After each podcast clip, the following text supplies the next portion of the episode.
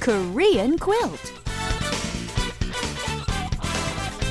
Once again, it's time for Korean quilt, everyone. That's right, your guide to the Korean language and culture. Welcome to the show, everybody. Today, we're going to continue our learning of expressions we can use when taking the elevator. That's right, today, however, instead of just getting on the elevator by yourself, we're going to be going with someone, probably someone that we know, perhaps a friend or a colleague, but in some cases, someone that we don't know, perhaps. That's right. And when we want to take the elevator with someone else, we can say, 같이 가요. Let's go together. Right, let's go together. 같이 가요. Let's try the expression a little slower, shall we? 같이 가요. 같이 가요.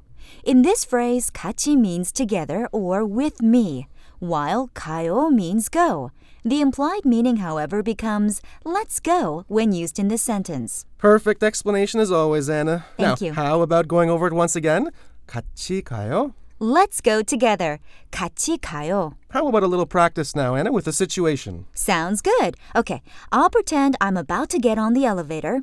And are you going up, Richard? 올라가요? You bet I am. 네, 올라가요.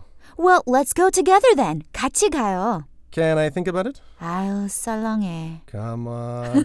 I'm on fire, baby. Anyway, that's it for us today. Remember, though, let's go together. 같이 가요. Right.